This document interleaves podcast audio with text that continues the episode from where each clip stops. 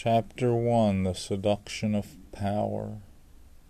A dark, gloomy winter night at one of the most prestigious psychiatric hospitals in the world, 20 miles outside of downtown Boston, with the majority of patients very rich and well connected, making a very interesting environment. As a counselor trying to keep the peace on the bipolar schizophrenia ward, I was in the middle of a challenging game of chess with an MIT professor that arrived a few months earlier.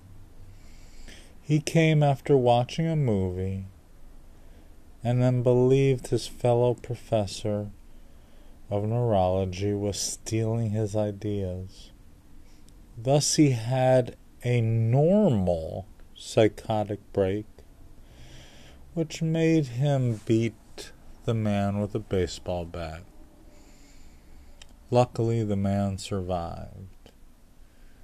However, all I could think of now was the fact that he left his bishop vulnerable, and I had checkmate in two moves.